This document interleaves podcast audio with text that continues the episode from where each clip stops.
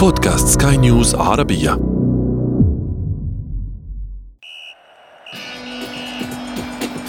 أثير الكرة.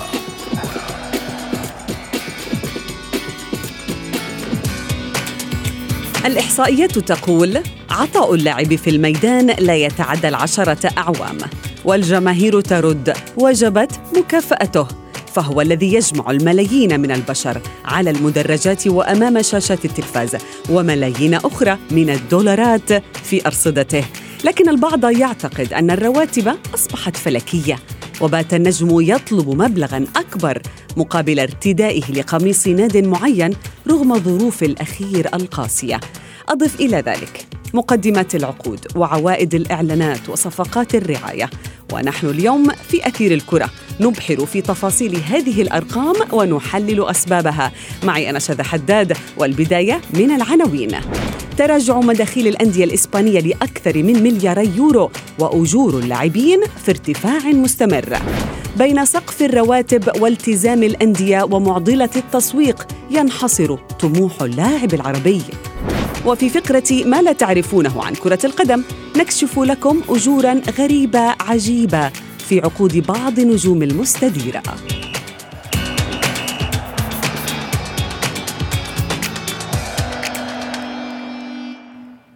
أهلا ومرحبا بكم مستمعينا الكرام أينما كنتم في حلقة جديدة من أثير الكرة. مستمعينا اللاعبون يدركون جيدا أنهم سبب لجني الأموال الطائلة. لذلك هم يرون أن من حقهم الحصول على جزء من هذه الأموال فهم يتركون كل شيء حين يدخلون أرضية الملعب ويتألقون لأجلنا. لكن الكثيرين يعتقدون أن أجورهم مبالغ فيها بعض الشيء.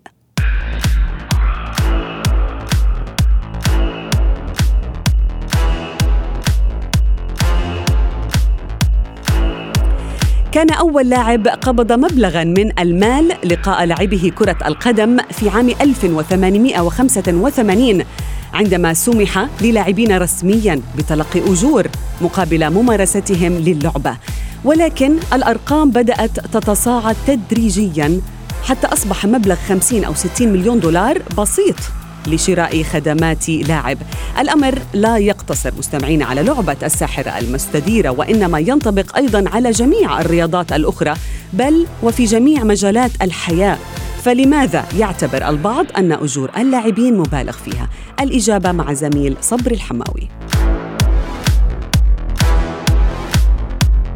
كم من مرة دخلت في جدال مع رفاقك حول أسعار لاعبي كرة القدم؟ وكم من مرة سمعت أن هناك ملايين مجنونة يحصدها النجوم أثناء خوض المباريات وحصد الألقاب.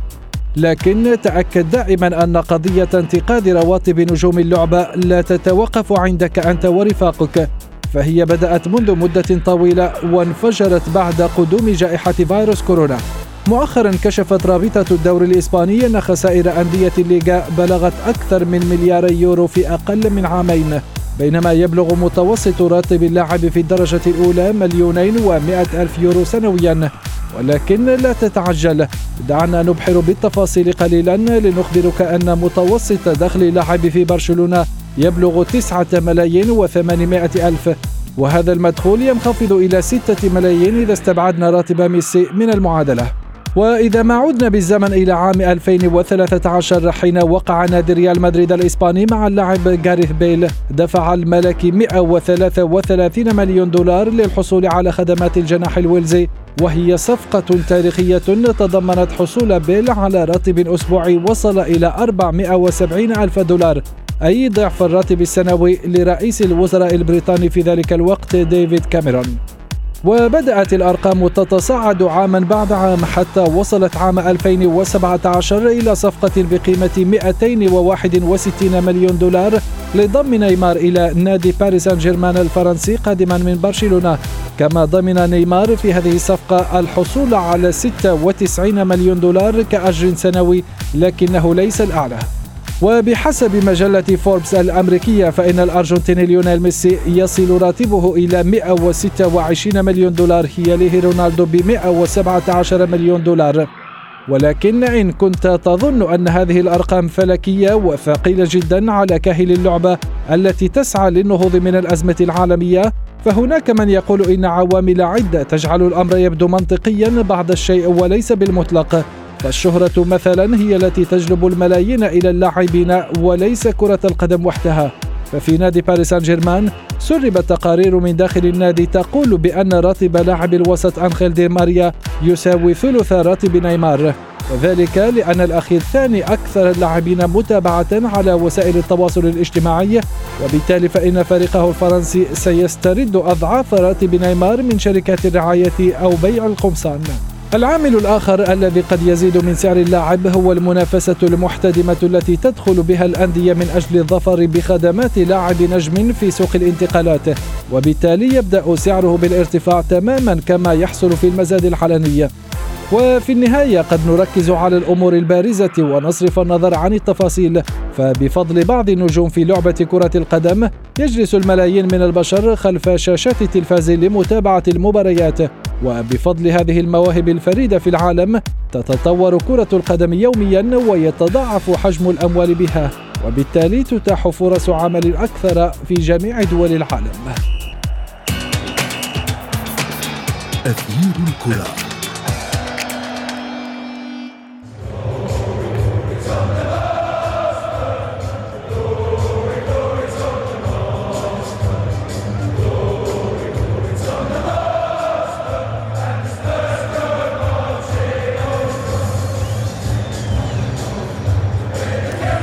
يقال بأن هناك مليونين ونصف مليون لاعب كرة قدم في العالم.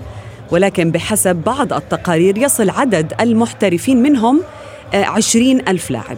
هؤلاء من يلعبون طبعا في الدرجات الأولى في بلدانهم ومسجلين أكيد لدى الفيفا. وهذا ما يجعلنا نتساءل. كم نسبة اللاعبين الذين يتجاوز راتبهم المليون يورو سنوياً؟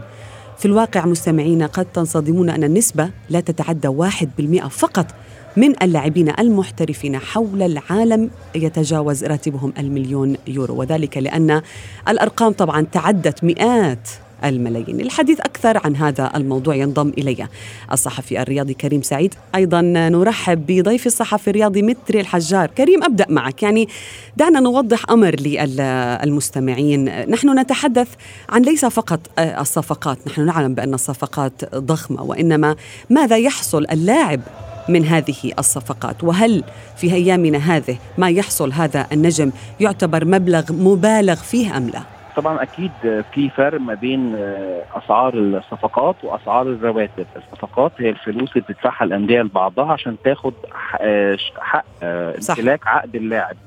إنما الراتب السنوي هو الراتب اللي بيحصل عليه اللاعب نتيجة انضمامه للفريق وتدريباته ولعبه مع الفريق. طيب راتب اللاعب بيتم تحديده آه على إيه؟ بناء طبعا أكيد على حاجات كتير. زي ما آه بنقول إن كرة القدم هي مجال آه عرض وطلب. وبالتالي في أمور كثيره تتدخل في هذا الأمر.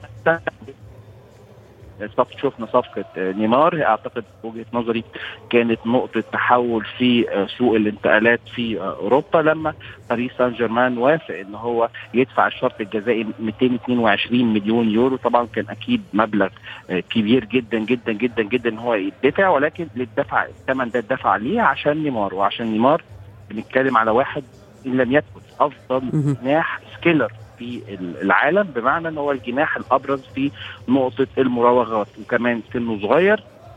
وأكيد لعيب مطمع كان أكيد هو خلاص كان يعني قاب قوسين أو ادنى إن هو يخلف ليونيل ميسي في النجومية في آه، برشلونة. النجومية. نعم كابتن متري ولكن آه، صاحب أغلى صفقة كما قال آه، كريم يعني في تاريخ كرة القدم نيمار لكن اليوم يتحول إلى آه، متفرج من على المدرجات آه، لفريق باريس سان جيرمان بسبب كثرة الإصابات التي يتعرض لها. ولكن هنا من الممكن أن نقول بأنه يستحق هذا المبلغ لأنه يدر أرباح على النادي من الإعلانات والرعاية كونه ثاني أكثر اللاعبين متابعة على وسائل التواصل الاجتماعي. ولكن ألا يعتبر هذا ظلم بعض الشيء بالنسبة للنجوم الآخرين في فريق باريس سان جيرمان هي مسألة مسألة آه، الظلم من غيره لا تقاس ب يعني بهذه الطريقة. أنا هلا هي صارت كثير مشاكل قبل إنه اللاعبين يطالبون برواتب تعادل آه، رواتب آه، لاعبين آخرين بناء على أدائهم في الملعب. يعني دي ماريا يعني واحد من الأسباب اللي أنا هذا عم بحلل. ممكن يقول إنه أنا مساهم أكثر بنتائج الفريق من نيمار اللي عم بيقعد على البنش وهو عم بيقبض هي المبالغ. وهو يتقاضى ثلث راتب نيمار. تماما. هذا هذا هذا الحديث اللي دائما بيصير. هلأ هل فيها ظلم؟ فيها ظلم. طبعا لأنه المسألة آه، إذا ربطت بالأداء فقط. لكن بدنا نطلع على كرة القدم كصناعة ككل شيء. نيمار مثل ما تفضل زميلي كريم آه، كان بوقتها شيء وبعدين إجته الإصابات. يعني ما حدا بيتعاقد مع لاعب بيعرف إنه هو راح ينصاب. هو ما كثير انصاب أيام برشلونة. يعني كانت كان مساهم وكان فعال. وبس هيك آه، بين قوسين انصاب مع المنتخب البرازيلي أيضا. إيه، نعم تمام. نعم. بس بين قوسين. صفقة نيمار هي التي فتحت الباب على المبالغ المبالغ فيها. نعم. نعم صفقة نيمار هي التي سمحت بانه الأندية تبلش تفكر ب 160 وصرنا نسمع ب 200 و220 وهذا اللاعب حقه 250 نعم. نعم فيها مبالغة. وفيها مبالغة ولها ظروفها وكلنا بنعرفها ليش وقتها آه سوت بهي الطريقة. آه برأيي أنا صفقة نيمار ليست ممتازه لكن عملية عقود اللاعبين هي دائما بيجي يعني إذا عقد اللاعب ليس عبارة عن صفحه أو صفحتين هو 100 صفحة. هنا يأتي دور وكلاء الأندية الكبار. نعم. مثل مينو رايولا بيحطوا كل شيء ما يحق له وما لا يحق. هل بينال بينال آه، مكافآت في حال سجل مثلا أكثر من ست أهداف. في بينال كذا إذا لعب أكثر من هالعدد من الدقائق سمعنا فيها كثير. آه، مثلا على حقوق الصورة بيصير في كثير مشاكل.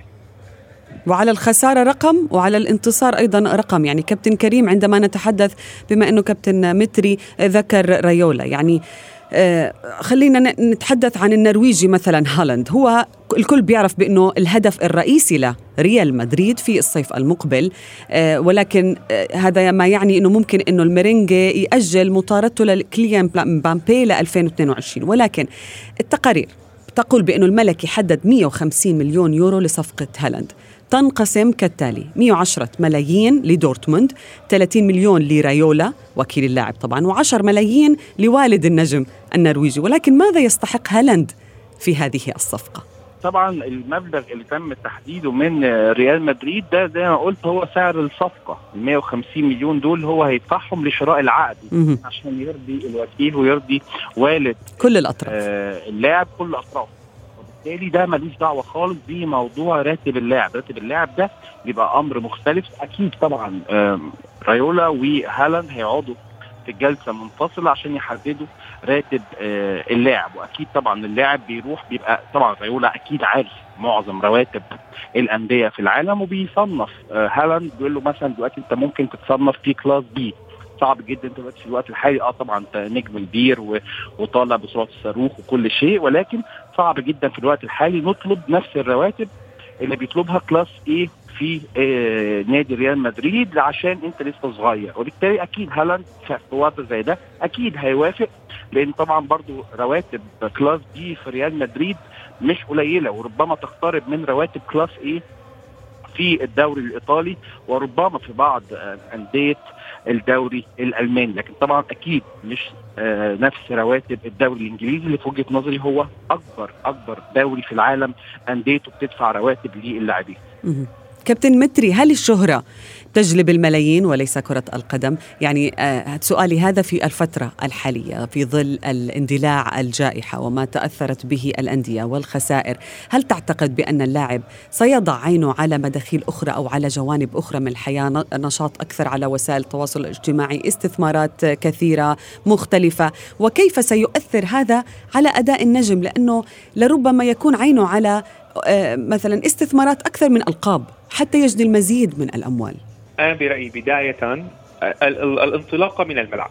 يعني لا يمكن أن يأتي شخص آه، لاعب غير موهوب وينال شهرة على مواقع التواصل الاجتماعي إلا إذا كان هو شيء ثاني. يعني هو قاعد متخذ مجال فني بس بيكون ما عاد لاعب كرة قدم انطلاقة لاعب كرة القدم من أدائه في الملعب. شيئا فشيئا يبدأ بلفت الأنظار بأدائه شيئا فشيئا يبدأ ب آه، مثلا تغيير شكله النشاط على وسائل التواصل. هي قوة وسائل التواصل أن جعلت هؤلاء اللاعبين قريبين من الناس فصاروا يعني هي وسائل التواصل الاجتماعي بشكل عام. قوتها أنك ترى أناس بيشبهوا هي قوة ال influencers وهي قوة كل شيء. فاللاعبين عم بيمشوا بنفس السياق. يعني أنا عم شوف بول بوجبا عم بيقص شعراته وبيعمل كذا وهذا عم بيروح يعمل أنا بنروح نعمل. هذه هي قوة وسائل التواصل الاجتماعي. لن ينال هذا الأمر لن ينال هذا الأمر إلا عن طريق الملعب يعني يبدأ لفت الأنظار بالملعب ثم تتطور الأمور وإلا صار influencer ما عاد صار لاعب كرة نعم. أول نقطة. نعم. هلأ بعدين بعدين في المرحلة الثانية عندما يبدأ هذا اللاعب باستقطاب الأنظار ويبدأ أن يكون له متابعة على وسائل التواصل الاجتماعي إلى إلى هنا الخطورة. إما أن هذا اللاعب سيعرف أن هذا جزء من متمم لمهنته كلاعب كرة قدم أو يبدأ بالاهتمام بها والمناكفة عليها وال وضع والمناكفه على وسائل التواصل الاجتماعي. بدلا من أن يركز على الملعب وعندما يركز على وسائل التواصل الاجتماعي ما يحدث فيها سيفقد تركيزه إنه بده يصير نعم. يصير هون حب الظهور وحب جلب الجمهور أكثر. يعني المفروض أن اللاعب يعتبر أن وسائل التواصل الاجتماعي هي أو الشهره الاعلاميه إلى آخره. ثانوية وليست أساسية. هي جزء من, من جزء من لاعب كرة القدم والأساس هو الملعب أصبح جزء من من كل مجالات الحياة متري وليس فقط في كرة القدم. ولكن كريم يعني هل تتفق مع من يقول بأنه ثروة اللاعب في النادي أصبحت ذات سلطة أعلى؟ والدليل على آه، ما يقوله هؤلاء الأشخاص ما يحصل الآن مع بارتومي رئيس برشلونة. يقال بأنه بمجرد ما طلب من اللاعبين تخفيض نسبة هائلة من رواتبهم بين 50 ل 70% تسبب هذا الأمر في حالة ذعر كامل بين اللاعبين حتى أطاحوا به هل تتفق مع من يقولون هذا؟ آه طبعا أتفق وكمان طبعا أكيد بنتكلم على واحد من أسوأ آه، الرؤساء اللي جم في تاريخ آه، برشلونة من حيث الإدارة. آه، رجل ما عندوش أي علم في كيفية معاملة نجوم اللاعب فريق آه نجوم مش مش أي لاعب. نجوم وضع عينه وضع عينه على آه، جيب الموظف أكثر من آه، أمور أخرى في نادي برشلونة وتحديدا نعم ميسي. رغم نعم رغم إن ميسي واللعيبة يعني قعدوا مع بعض وطلعوا بيان رسمي ووافقوا على إن هم يخصصوا جزء من الرواتب بتاعتهم ويتنازلوا عنها طبعا بسبب ظروف جائحة كورونا. لكن الراجل واضح جدا كان عنده أهداف أخرى. يعني كل التفاصيل اللي طلعت بعد كده تؤكد بما لا يدعو للشك إن الراجل اداريا في في مجال كرة القدم فاشل سيء. بكل ما تعنيه الكلمة من معنى. وعشان كده النهارده وصلنا إن الشرطة بتحقق طبعا بناء على دلائل هي تحصلت عليها. إن الراجل تعاقد مع شركات علاقات عامة عشان يسيء للاعبين ويسيء لجوارديولا ويسيء لكل المنظومة لمجرد الهدف إيه؟ إن هو يحافظ على كرسي الرئاسة ويحافظ إن ادارته ويقلل كمان من قيمتهم التسويقية. يعني وبالحديث عن القيمة التسويقية أريد أن أسأل ضيفي نبدأ مع متري. دعنا نتحدث الآن عن اللاعب العربي. أين اللاعب العربي من التسويق الإعلامي؟ أين هو من هذه الرواتب؟ أين تصنف هذا اللاعب العربي؟ اللاعب العربي بعيد جدا. إن لم يكن يلعب في دو في دوري أوروبي ف هو بعيد جدا. دعنا نتحدث عن لاعبي العرب في الدوريات الأوروبية. هناك ثلاث لاعبين في إشبيليا من المغرب وهناك رياض محرز في مانشستر سيتي إسماعيل بن ناصر محمد صلاح. ولكن هل هل منهم من هو قريب من ال مليون مثلا؟ هلا في محمد صلاح قريب من ال 100 مليون أعتقد رياض محرز كمان إذا بيخرج. هلا المشكلة رياض محرز مو دائما عم بيلعب بشكل متواتر. محمد صلاح بيتجاوز 100 مليون بسهولة يعني ما من دون اي من دون أي نقاش. رياض محرز يعني في مشكلة بإنه مثل ما قلت لك ما عم بيلعب. بس هي الفكرة كنا عم نحكي عن اللاعب العربي. إذا بدنا نفرق بين اللاعب العربي بأوروبا اللي هو ضمن المنظومة تبعها وقادر أن يندمج بالمنظومة يحتاج إلى وكيل أعمال جيد وشركة وشركة علاقات عامة جيدة. وهو وضع الكرة العربية المختلف كليا حيث ليس هناك أموال ليس هناك منظومة احتراف ليس هناك صناعة كرة قدم حقيقية. دائما آه، يعني آه، دائما كرة القدم هي جزء مت...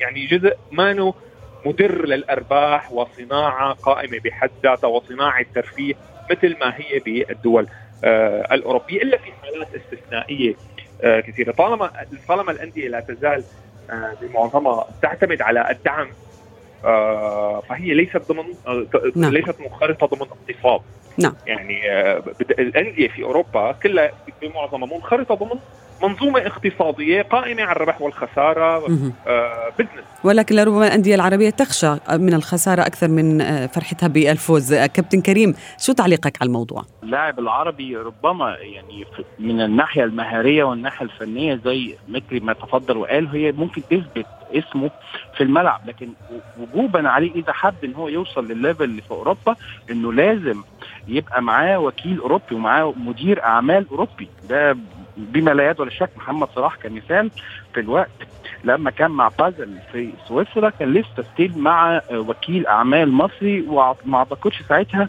كان حاله طبعا زي ما تحول لأحد الشركات الأوروبية بعد نعم. كده لما الوكيل بتاعه ومدير أعماله بقى أوروبي بدأنا نشوف إن محمد صلاح بدأت بقى حياته منظمة النهارده محمد صلاح بقى ايكون في إعلانات كتيرة جدا نعم. ويضاهي ميسي وكريستيانو رونالدو كده بسبب إيه؟ طبعا بسبب نجومية محمد صلاح ولكن الشغل يرجع لمدير الأعمال الأوروبي وبالتالي زي ما متري تفضل وقال النظام والترتيب وإنك تمشي على تراك آه، نعم. بطريقتين short term plan و long term plan هو ده السبيل الوحيد عشان اللاعب المصري يوصل للدرجة اللي حضرتك تفضلت نعم. فيها على اللاعب نعم شكرا جزيلا لكما ضيفي الصحفي الرياضي كريم سعيد والصحفي الرياضي متري الحجار